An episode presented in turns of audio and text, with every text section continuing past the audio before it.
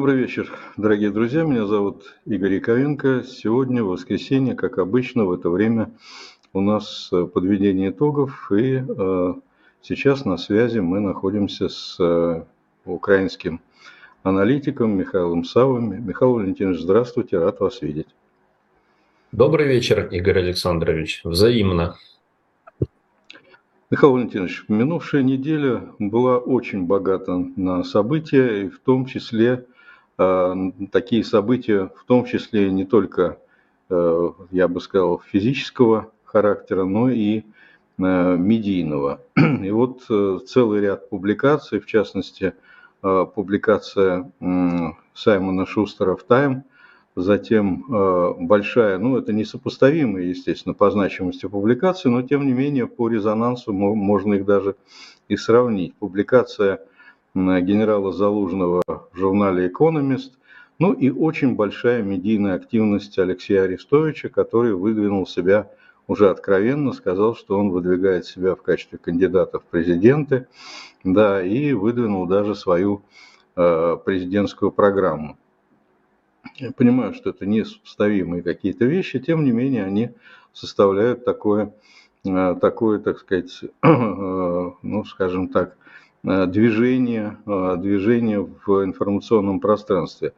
Как бы вы отнеслись, охарактеризовали вот эти три очень разных явления, как вы к этому относитесь? Ну, в частности, такое очень большое Э, тревога, которая высказывается Саймоном Шустером в публикации, в его публикации э, в Тайме, э, значит, тоже, пожалуй, такая достаточно, достаточно холодный душ, который, который содержится в публикациях генерала Залужного в «Экономист». Ну и, наконец, откровенная критика – жесткая критика руководства Украины, ну, я бы сказал, такая зубодробительная критика руководства Украины, который подверг ее бывший советник офиса президента Арестович. Ну вот э, что происходит, почему такая вот э, бур, буйная медийная активность, означает ли это какое-то какое-то проявление реальных процессов или здесь больше, с вашей точки зрения, чего-то наносного. Прошу вас. Эти статьи, безусловно, отражают очень серьезные процессы, которые идут в связи с войной в Украине. Это, по моему мнению, об определении стратегии. То есть, что делать с этой войной? Такой вопрос возникает. Он возникает периодически, он стоит все время. Честно говоря, мы в Украине уже устали от этого вопроса. Война у нас, да, а вопросы эти возникают где-то в других местах. Я бы добавил к списку значимых медийных событий на прошедшей неделе еще и интервью посла Соединенных Штатов а, в Киеве а, Интервью очень важное. Оно буквально недавно состоялось, в четверг. И опять же, если смотреть э, с Украины на медийную активность, то вот это интервью, в котором посол Штатов сказал, что они не нашли эм, никак, никакой коррупции, никакого раскрадания американской военной помощи, вот оно является действительно принципиально важным. Посол подчеркнула, что они следят как ястребы за военной помощью, но украинская сторона максимально открыта и как не старалась треть персонала американского посольства, занятого контролем за поставками, как не старались представители э, генерального инспектора, они никаких нарушений не нашли. Но теперь вернемся к тем рэперным статьям, да, которые вы назвали.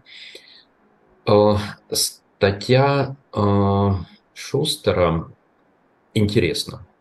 Это человек, который был в Украине в апреле прошлого года, когда было очень тяжело. Это человек, который э, достаточно неплохо знает ситуацию в Украине Но в то же время это человек, а, ну, по моей оценке, субъективной, конечно, с абсолютно не украинским взглядом на ситуацию. Он достаточно долго жил и работал в Москве. Да. Вероятно, у него а, то, что называется дефект антрополога, когда антропологи подолгу годами живут а, среди народов, которые они изучают, они проникаются как-то очень глубоко именно интересами этой группы. В том, что я прочитал а, в статье Шустера, да, есть обеспокоенность, но там есть и такая, знаете, эм, американская усталость от этой войны. По принципу, ну вот смотрите, ну вот, вот все говорят, что это нужно как-то поскорее закончить, ну вот все уже устали. Э, ну, мы, да, действительно очень устали от этой войны, потому что она у нас идет. От чего устали американцы, трудно сказать. Там я вижу очень сильное влияние на американскую элиту Э, со стороны российского режима. Вот так, как они привыкли влиять тупо через деньги, через подкуп, через лоббирование. Э, я не хочу сказать, что статья Шустера состоялась, потому что ему кто-то заплатил. Нет. Но там есть какие-то странные заявления. Ну, например, этот американский журналист ссылается на высокопоставленного украинского чиновника, который занимается энергетикой. И этот несчастный украинский чиновник э, говорит о том, что вот зима будет просто ужасной, что все мы в очередной раз замерзнем и погибнем. Но слушайте, в октябре прошлого года, я хорошо помню октябрь прошлого года, мы действительно уже замерзали. Потому что уже вот к тому времени месяц, да, с 10 октября 2022 а, российские вооруженные силы методично уничтожали украинскую энергетическую структуру. Но сейчас даже ничего близко похожего на это нет. То есть, ну, с чего бы сейчас предполагать вот такой акапали, апокалипсис, извините. В этой статье есть еще несколько подобных вещей со ссылками на анонимных персонажей. Ну, я считаю, что это личное мнение американского журналиста. Когда я слышу, что вот это такой сигнал, который подает американская власть, нет. Американская власть, если она хочет подать, не использует методики газеты «Правда». То есть она не пишет передовицу с какими-то намеками, да, они прямо об этом говорят своим партнерам. Если говорить о статье Залужного, то она абсолютно другая. Там э, дается... Ради... Извините, пожалуйста, прежде чем э, перейдем к... Это, на мой взгляд, очень важная, слишком важная тема, чтобы ее комкать. Я имею в виду статья Залужного. Я просто хотел, опираясь на то, что вы сказали насчет того, как действует американская власть. американская власть, например, подает вот этот вот сигнал довольно, довольно отчетливый, довольно ясный, когда, э, скажем, э, Палата представителей разбила, попыталась разбить вот этот вот пакет э, помощи израильской и украинской. И вот это сигнал, действительно сигнал, что часть американского истеблишмента, она хочет затормозить украинскую помощь. И вот, ну, понятно, что, скорее всего, это не будет поддержано Конгрессом, это уже заявлено, что подобного рода законопроект будет заветирован президентом Байденом, но тем не менее вот ясный сигнал, который подается. Не надо здесь никаких экивоков. Вот есть в американском истеблишменте есть люди, которые считают, что вот помощь Израилю срочно надо оказать, а помощь Украине можно немножко за, за, затормозить и там, проверить, как они считают, э, вопреки утверждению посла э, Соединенных Штатов в Киеве, вот надо проверить еще, как она расходуется. Так что ясные сигналы подаются. Разные, но ясные. Так что здесь проблем особых никаких нет. Прошу, прошу вас, извините. А, и, и, и хочу сказать, да. что и хочу сказать, что ну, с начала вот этой полномасштабной войны э, среди американских депутатов были люди, которые выступали против помощи Украины. Но ну, тут, тут ровно ничего не изменилось. Как было, так и осталось. Так, статья Залужного, более важная, ну, вернее, там не одна статья, там и интервью Залужного, и эссе Залужного, то есть вообще вот это объемное представление, очень э, жесткое, критичное, и посланное это, скажем, послание и вовне, и внешним партнерам, и внутрь страны. Вот что вы думаете? Потому что на самом деле действительно это такой холодный душ, это заявление о том, что в общем-то, э, так сказать, э, ход войны перешел в ту стадию, которая совершенно не устраивает Украину, и что-то надо менять, надо изобретать порох. Что это за порох, кстати говоря, который необходим для перелома войны? Ну, вообще вот все, все что связано с, с, с, эти, с этими публикациями, многоплановыми и довольно, на мой взгляд, э, важными, содержательными. А, ну, в публикациях э, Залужного дан анализ того, что происходит сейчас на фронтах, анализ достаточно глубокий, анализ стратегический, да, действительно, война перешла э, в позиционный этап, да, действительно, это не устраивает Украину, потому что у России просто больше ресурсов для такой затяжной позиционной войны. Но в то же время, ну, для меня это не главное, это такие очевидные вещи, которые были понятны и до публикации Залужного. Для меня в этой серии публикаций главное другое. Залужный очень четко, на мой взгляд, э, высказался о том, что стратегия западных союзников, которая состояла в том, что давайте принудим Россию к переговорам, давайте будем давать Украине ну вот какую-то ограниченную военную помощь, чтобы, не дай бог, Россия не слишком обиделась, и мы принудим таким образом Россию к переговорам, и там как-то выкрутимся из этой ситуации – вот он сказал, что вы же видите, эта стратегия не срабатывает. Не хотят они переговоров, не будут они вести переговоров, поэтому, ну, извините, но нужно побеждать в этой войне. Вот это единственный реалистичный вариант, который остается Украине и а, ее союзникам. А, то, что а, Залужный написал о необходимости новых технологий, вот этого нового пороха, ну, это тоже очень важно, но это и было очевидно, потому что э, война становится все более высокотехнологичной. Ну, например, э, высокоточные управляемые снаряды глушатся средствами э, радиоэлектронной борьбы. То есть они просто не долетают, они просто не попадают, это очень дорогое оружие, это очень эффективное оружие, как бороться со средствами радиоэлектронной борьбы, возникает вопрос. То есть эта война очень динамична. Очень много нового появляется.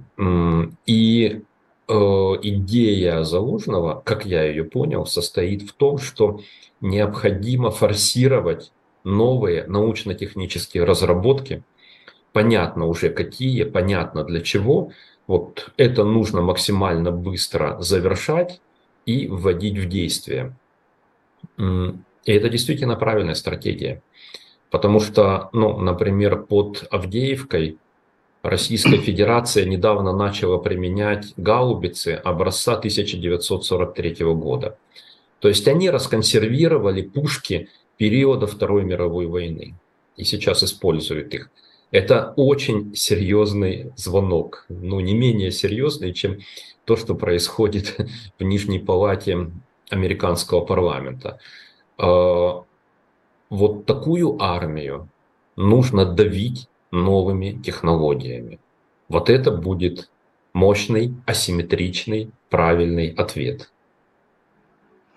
Ну, смотрите, вот сейчас э, во многих публикациях проходит Э, мы еще с вами не дошли до Арестовича, но еще до Арестовича могу сказать, что во многих публикациях, в том числе и тех, кто не собирается атаковать, э, так сказать, америк... Э, украинское руководство, и в целом ну, достаточно лояльно относятся к нему, происходит ну, такое вот противопоставление позиции Зеленского и позиции генерала Залужного, что, мол, вот, вот Зеленский стоит на такой железобетонной позиции, значит, ни шагу назад. Именно Зеленский э, дает команду вообще э, ни в коем случае не отступать. Значит, э, ну, как изображается Зеленский в этой статье Саймона Шустера, что это вот такой твердокаменный значит, президент, который, собственно говоря, не готов ни на какие, ни на какие попятные движения и вот гонит, гонит украинцев на убой. Ну, а вроде генерал Залужный, вот он видит реальную картину, говорит о том, что да, вот э, как бы Россия сильна.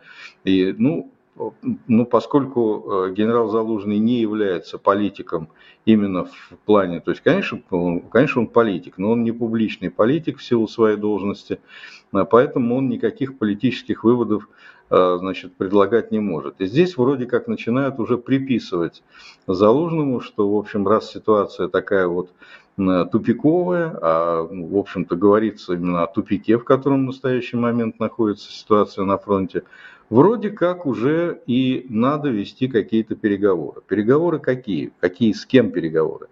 Вопрос, конечно, невероятный совершенно. По-моему, на мой взгляд, ну, я не спешу свою точку зрения здесь высказывать, хотя, в общем, она известна. Никаких переговоров быть не, можем, не может, поскольку не с кем переговариваться. Но вот эта идея переговоров со всех сторон, она постоянно продвигается. Постоянно. Буквально чуть ли не из каждого утюга идет, идет крик по поводу того, что нужно переговоры.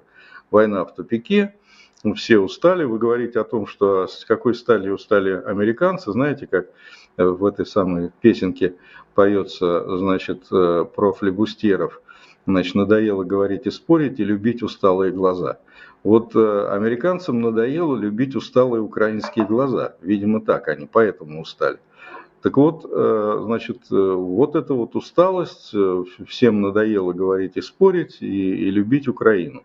И поэтому надо срочно переговоры. С кем, как, непонятно, но вот обязательно срочно. Так вот, Вопрос, действительно ли существует, вот вам изнутри, э, вы видите какое-то какое различие в позиции Зеленского и Залужного? Есть, есть ли какое-то э, внутреннее напряжение между политической и военным, военным руководством Украины? А, нет, я этого не вижу. Если бы видел, сказал. То есть у меня есть претензии к украинской власти, но вот в этом нет, не вижу. И одна из нелепостей статьи Шустера как, состоит как раз в том, что он, например, пишет, ну вот команды, идет команда какой-то украинской бригаде на фронте начать наступление из офиса президента. Ну, извините, это бред. Офис президента не отдает команды о наступлении украинским бригадам. Но это, это просто невозможно себе представить. А, и тем не менее, зачем-то американский журналист об этом написал. Противоречий в позиции нет, а, есть разные, а, ну, разные аспекты, с разных точек зрения эти люди смотрят на ситуацию. Один военный, он видит поле боя, он понимает, как именно нужно воевать, другой политик, он видит, как именно нужно обеспечивать а, зарубежную поддержку Украине. А, ну, это, знаете, как противоречие а, красного с круглым. Да? Это просто из разных сфер. Ну да, поскольку в Украине очень жестко разделены э, вот эти функционал, э, весь функционал и между президентом и главнокомандующим, и между Э, главнокомандующим Министерством обороны. То есть это, это достаточно ну, понятно, что у них разные позиции. Они просто занимаются разными вещами. Так что здесь понятно. Но мне было важно услышать вот вашу точку зрения, потому что э, разговоры о каком-то внутреннем напряжении между офисом президента и э, верховным главнокомандующим, они, в общем-то, из разных источников постоянно поступают. Ну, по крайней мере, я услышал вашу экспертную точку зрения, она меня радует. А, скажите, пожалуйста, ну вот Это, опять-таки... Секунду, секунду, Игорь Александрович. Для, ну, для того, чтобы было понятно, что отличается украинский взгляд от любого другого, я могу сказать о главном напряжении в Украине а, в прошедшей неделе. Это были совсем не первые из статей американского журналиста, это были совсем не мифические противоречия между Зеленским и Залужным, это был новый порядок оформления а, ввоза гуманитарной помощи из-за границы. Новый бюрократический порядок, который значительно усложняет получение этой гуманитарной помощи. И вот это действительно серьезная проблема. То есть украинские бюрократы создают ситуацию, когда просто будет меньше ввозиться в страну того, что крайне необходимо, ну, в том числе медицинского оборудования. А, но это не первый раз тоже. В том числе в ходе полномасштабной войны это не первый раз. И я очень надеюсь, что, э, что украинское гражданское общество ну, в очередной раз остановит вот эти попытки бюрократизации. Скажите, вот а, в статье Залужного есть э, одно из, вот одно из пяти направлений решения проблемы – это изменение Э, изменение порядка мобилизации и распространение мобилизации на другие категории, поскольку, в общем-то, ну, понятно, что в условиях, когда Россия значительно превосходит демографически Украину, понятно, что, в общем-то, можно, конечно, иметь там и новейшую технику, но важно, чтобы этой новейшей техникой кто-то воевал. И поэтому с учетом э, вот и потери и всего остального, понятно, что нужно все-таки, э, нужна какая-то мобилизация, и, естественно, никакой, никакая контрактная армия в условиях вот такой войны выдержать не может. Нужна мобилизация, в том числе, как ни ужасно, но и принудительная. Возникает вопрос, э, на сегодняшний момент э, украинское общество готово вообще к увеличению, скажем так, давления государства на на людей для того, чтобы они оказались на фронте. Вот я бы так аккуратно сказал, потому что на самом деле это действительно серьезная проблема. Э, на добровольцах, на добровольцах такие войны не выигрываются. Это, это аксиома. Об этом говорят все военные эксперты. Это действительно серьезная проблема. В Украине идет мобилизация. То есть, ну, я не могу сказать, что украинская армия, которая воюет сейчас, состоит только из добровольцев. Нет, там достаточно много людей, которые а, были мобилизованы. И главная проблема состоит сейчас в том, что многие воюют вот с самого начала, с самых первых дней, без ротации. То есть э, у людей, которые сейчас в украинской армии, пока нет перспективы, чтобы они знали вот дату, когда он возьмет шинель и пойдет там хотя бы на полгода домой. А, такой перспективы нет, потому что нет необходимого количества подготовленных резервов. Готовить эти резервы в условиях Украины очень сложно, но мы забываем, например, о том, что просто вся территория Украины простреливается – и по любому, центру, по любому центру подготовки российская армия может нанести удар. В этом отличие, например, Украины от Российской Федерации с ее огромными размерами. Поэтому, да, необходим э, новый порядок мобилизации. Да, если уж война стала затяжной оппозиционной, это выходит, ну, скажем так, в число первоочередных задач – новый порядок мобилизации нужно сконструировать, и его нужно внедрить. Ваша оценка, украинское общество к этому готово? А вот может ли этот новый порядок мобилизации, затронув интересы все новых и новых людей, вызвать, э, скажем так, э, меньшую поддержку войны до победного конца и изменить вот это соотношение. Я сейчас не помню э, точные последние цифры, но во всяком случае было там 80% за то, чтобы полностью освободить свою территорию, и только там где-то э, ну, значительно меньшее количество украинцев выступают за то, чтобы ну, заключать какие-то переговоры с Путиным мир в обмен на территории. Может ли это существенно изменить вот эту пропорцию с вашей точки зрения? А, Изменение Процентовка. Да, я, я понял вопрос. Процентовка, вероятно, изменится, но вы правильно поставили вопрос, будет ли существенное изменение, ну, такое радикальное изменение позиции украинского общества. Нет, этого не произойдет, даже в случае введения нового порядка мобилизации. Просто у украинского общества уже есть ну, иммунитет к такой позиции переговоров и мира любой ценой. Есть опыт, который говорит, что не с кем договариваться. Они нарушают все. Они нарушают всегда. Они плюют на свои подписи. Они все равно будут продолжать войну. Э, ну, чтобы завершить вот эту тему э, таких медийных событий на минувшей неделе, я не могу не спросить вас о таком э, явлении, как новый Арестович, скажем так. Новый Арестович, который уже просто открыто нападает на украинское руководство, который заявил о своих президентских амбициях, человек, который, ну, понятно, что он сейчас очень резко, резко упала его популярность. Я не помню, там последние, последние какие-то опросы, ну, можно приводить их, конечно, но в любом случае ну, можно только одно сказать, что у него сейчас антирейтинг существенно выше, чем его рейтинг. Вот. По антирейтингу он, по-моему, идет сразу после, после Бойко, если я не ошибаюсь, из украинских политиков. Вот, и, в общем, так сказать, он так э, второй по, по размеру антирейтингов в украинской политике.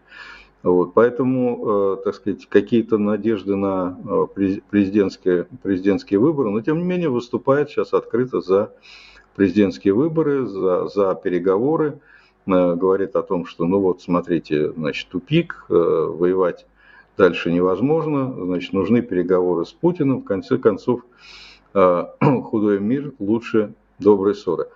Это говорит Арестович, который недавно еще говорил о том, что любые переговоры мир в обмен на территории – это чудовищная глупость. Буквально вот только что он об этом говорит.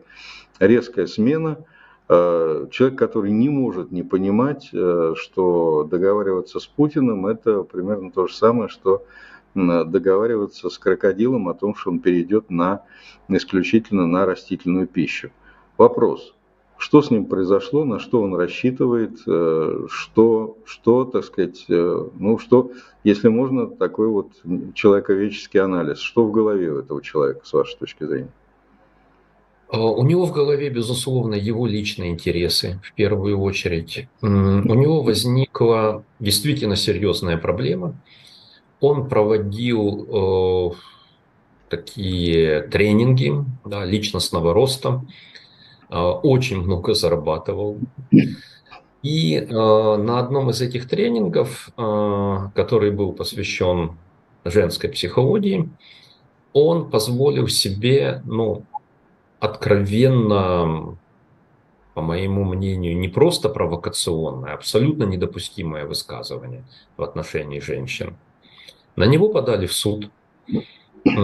Очевидно, он понял, что медийная карьера, да и любая другая, э, стремительно покатилась вниз. Он понял, что реальной стала перспектива уголовного преследования. Но уголовного преследования вот именно по этому поводу, да, э, он уехал. Человек уехал за границу. Но при этом в его интересах и вернуться, и по-прежнему много зарабатывать, и, возможно, зайти на политический олимп в Украине. Но для этого нужно заявить о своих президентских амбициях. Очевидно, что этот человек сделал ставку на те изменения эм, общественного мнения Украины, о которых вы говорили. Да? Война продолжается, люди от этого устают, возможно, мобилизация станет более активной и широкой, а, возможно, украинцы захотят мира любой ценой. Вот именно это Арестович и предлагает в своей программе. То есть переход к стратегической обороне ну, со всеми вытекающими последствиями. А, ну, что я могу сказать? Заявлять о президентских амбициях, когда ты не знаешь даже, когда будут президентские выборы, как-то странно. А в Украине никто не знает, когда будут президентские выборы. Они должны были бы состояться весной следующего года, но очевидно, что их не будет, поскольку президентские выборы невозможны в период действия военного положения. Это очень четкая норма. Можно говорить о, о допустимости муниципальных выборов там, в каком-то городе, в поселении, в муниципалитете, который находится не на линии фронта, но в условиях, когда там четверть страны оккупирована, проводить президентские выборы как-то странно. Ну и это прямо запрещает законодательство Украины. Поэтому заявление о президентских амбициях – это а, скорее попытка удержаться в центре общественного внимания, попытка остаться популярным, но, очевидно, с той же целью, чтобы зарабатывать. Ну, будет проводить какие-то тренинги по стратегической обороне. Ну да, это очевидный пиар-ход, это, это понятно, но он выступает за проведение этих выборов. То есть он не просто заявляет о своих президентских амбициях, он говорит о том, что необходима смена власти, что с такой властью, ну поскольку он, э, он же делает э, такую вот э, трехходовку, Первым ходом он заявляет о том, что эта власть, нынешняя политическая власть такова, что с ней победить невозможно. Это первое утверждение. Второе утверждение, он говорит о том, что поэтому нужны президентские выборы. И третье утверждение, да, и говорит о том, что ну, не, мало ли что не, не, нельзя, там американцы по, по, помогут, ну, понятно, что цена этим утверждениям мы, мы ее знаем, но тем не менее. И третье утверждение, что вот он, я, пожалуйста, я могу, так сказать, собственно говоря, вот я альтернативная, альтернативная версия президента. Так что у него в этом смысле все, все складывается. Я просто справедливости ради хочу сказать, что вот это вот скандальное, действительно человеконенавистническое высказывание, которое он допустил, он сразу после этого, там, там же был тренинг, это же был довольно длинный, но, э, я не помню, несколько часов длился этот тренинг. Сразу после этого он сказал, что на самом деле вот так, э, помните, как в этом самом, в, значит, в сказке Шварца «Убить дракона», когда вот этот вот э, бургомистр говорит, говорит о том, что, значит, дракона можно победить. Вот так говорят некоторые люди, которые, которые, так сказать, не понимают, что такое наш, наш дракон. Вот он значит, точно так же сказал, что вот надо женщин там душить, убивать и так далее. Вот, вот так говорят некоторые, некоторые мужчины, которые страдают там шовинизмом и так далее. То есть он оговаривается, конечно, но само по себе это высказывание чудовищное, поэтому тут, в общем, можно понять тех, кто на, них, на него обратил внимание.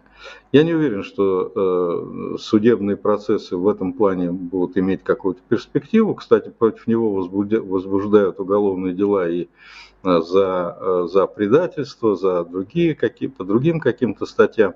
Но в любом случае он э, делает ставку на том, что он, на, на том, что он в Украину не вернется, потому что он называет Зеленского диктатором. Это Зеленского диктатором.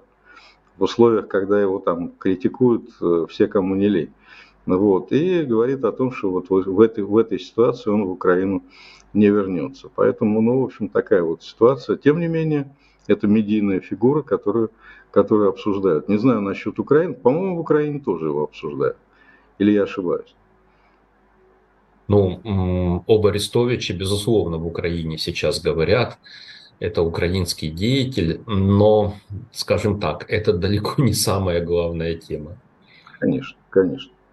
А, а, Михаил Валентинович, я понимаю, что центром нашего разговора является Украина, но тем не менее, поскольку а, проблемой для Украины является Россия, самой главной проблемой для Украины является Россия, буквально пару слов о, о Российской Федерации. Вы, ваша точка зрения, вот все, что связано было с этими антисемитскими погромами на Кавказе и в связи с этой совершенно оголтелой поддержкой Хамаса и а не Израиля. Два вопроса. Первый вопрос – а, все-таки с вашей точки зрения, ваш анализ, э, что стоит, поскольку вы родом с Кубани, это близко к Кавказу, вот, фактически отроги, отроги и часть, по сути дела, часть Северного Кавказа. А, значит, э, ваша оценка, что стоит за вот этими вот антисемитскими погромами в Махачкале? Особенно меня потрясли высказ... Э, антисемитские акции – Э, в Кабардино-Балкарии, где вообще ни одного еврея нет. По переписи населения там просто нет евреев. Вот. И в некоторых э, регионах, где выискивали евреев, э, ну, в Дербенте они есть, а так вот вообще в некоторых городах, где пытались евреев найти, там их просто нет. С 90-х годов ни одного не осталось. Просто ни, ни одного вообще. Э, вот там, значит, этот антисемитские погромы. И второй в этой связи вопрос смежный. Э, в, Израиле свыше миллиона, э, что называется, русских евреев. То есть вот это бывший наш народ. Почему все-таки Путин так пренебрег интересами Израиля и целиком встал на сторону Хамас, на, вот на сторону этой братской террористической организации? Вот такие два вопроса в связи с событиями на Ближнем Востоке и Э, в Дагестане и на Северном Кавказе. По первому вопросу, если э, анализировать ситуацию не только э, в Дагестане, но и в Кабардино-Балкарии, которую вы упомянули, в Карачаево-Черкесии, то, на мой взгляд, абсолютно очевидно, что это вышедший из контроля процесс, который был запущен властью.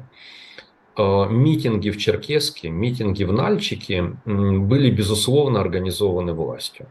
Ну, я видел эти телевизионные картинки, это женщины в годах, которые выкрикивали какие-то лозунги, им даже непонятные, которые, ну, просто отбывали, что называется, задание. Э, очевидно, что Кремль видел вот эту картинку якобы народных протестов – против того, что делает Израиль таким образом, как мирный протест. Ну вот, вышли с лозунгами против сионизма в очередной раз, как в советские времена выходили, и мирно разошлись. Но этот протест вышел из-под контроля. То, что происходило в Махачкале, захват аэропорта, это, безусловно, э, не планировалось в Кремле. И реакция Москвы на это была достаточно быстрой. Да, заседание Совета Безопасности по обсуждению, что делать. Но с учетом того, что называется сами виноваты, ответные действия российской власти в отношении погромщиков я бы назвал ну, просто смехотворными. Да. Я помню первое заявление Бастрейкина о том, что никто не уйдет безнаказанным – там в аэропорту ущерб на десятки миллионов рублей. А, а максимальная санкция это 15 суток административного ареста за мелкое хулиганство. То есть, как во времена Сталина, российский режим расписался в том, что вот такие погромщики социально близкие ему. То есть, ну, это их люди, которых жалко.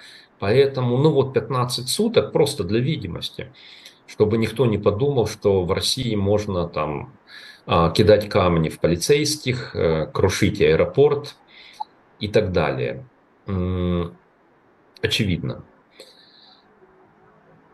Ну, то есть мы, мы видели, что происходит с людьми, которые в, в России, которые э, кидают пластиковый стаканчик в полицейского. Этим людям э, в связи с невероятными страданиями полицейских, в которых кинули стаканчик или подвинули вот это вот забрало, которая запотела, значит, э, людям давали длительные тюремные сроки за кинутый пластиковый стаканчик. А во время вот этих вот, э, вот этого погрома там физически пострадало, серьезно пострадало несколько полицейских. за это вот мягко пожурили. То есть это, конечно, потрясающе.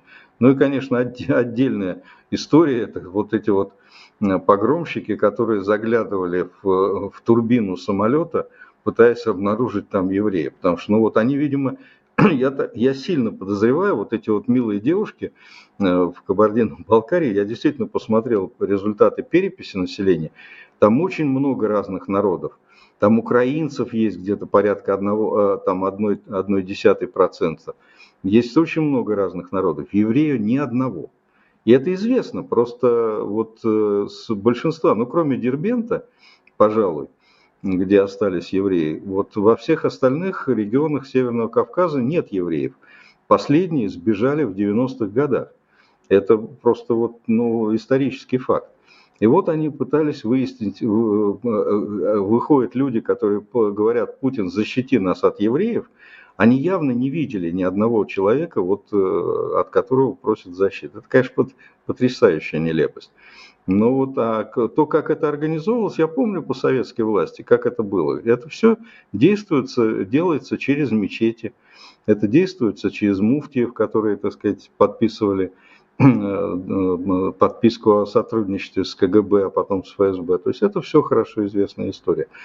Э, э, Михаил Валентинович, ну а тем не менее, вот все-таки, почему, с вашей точки зрения, насколько рационален вот этот вот выбор Путина твердо на стороне Хамас и против, против израильтян?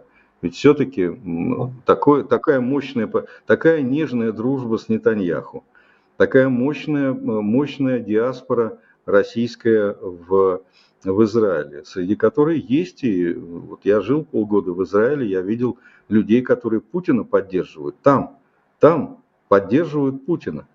Почему? Вот, а сейчас я только понимаю, что уже вообще поддержки никакой не осталось. Почему променял? Зачем так? Зачем так резко? Ну, я вспомнил тут э, очень прикладной философский принцип Брит Лакама из всех э, возможных причин известного нам явления наиболее вероятно является самая простая. Э, самым простым объяснением тут является следующее. Ну, Путин, а точнее российский режим после начала вот этой широкомасштабной внешнеполитической авантюры вынужден радикализироваться. Они вспомнили старый советский принцип.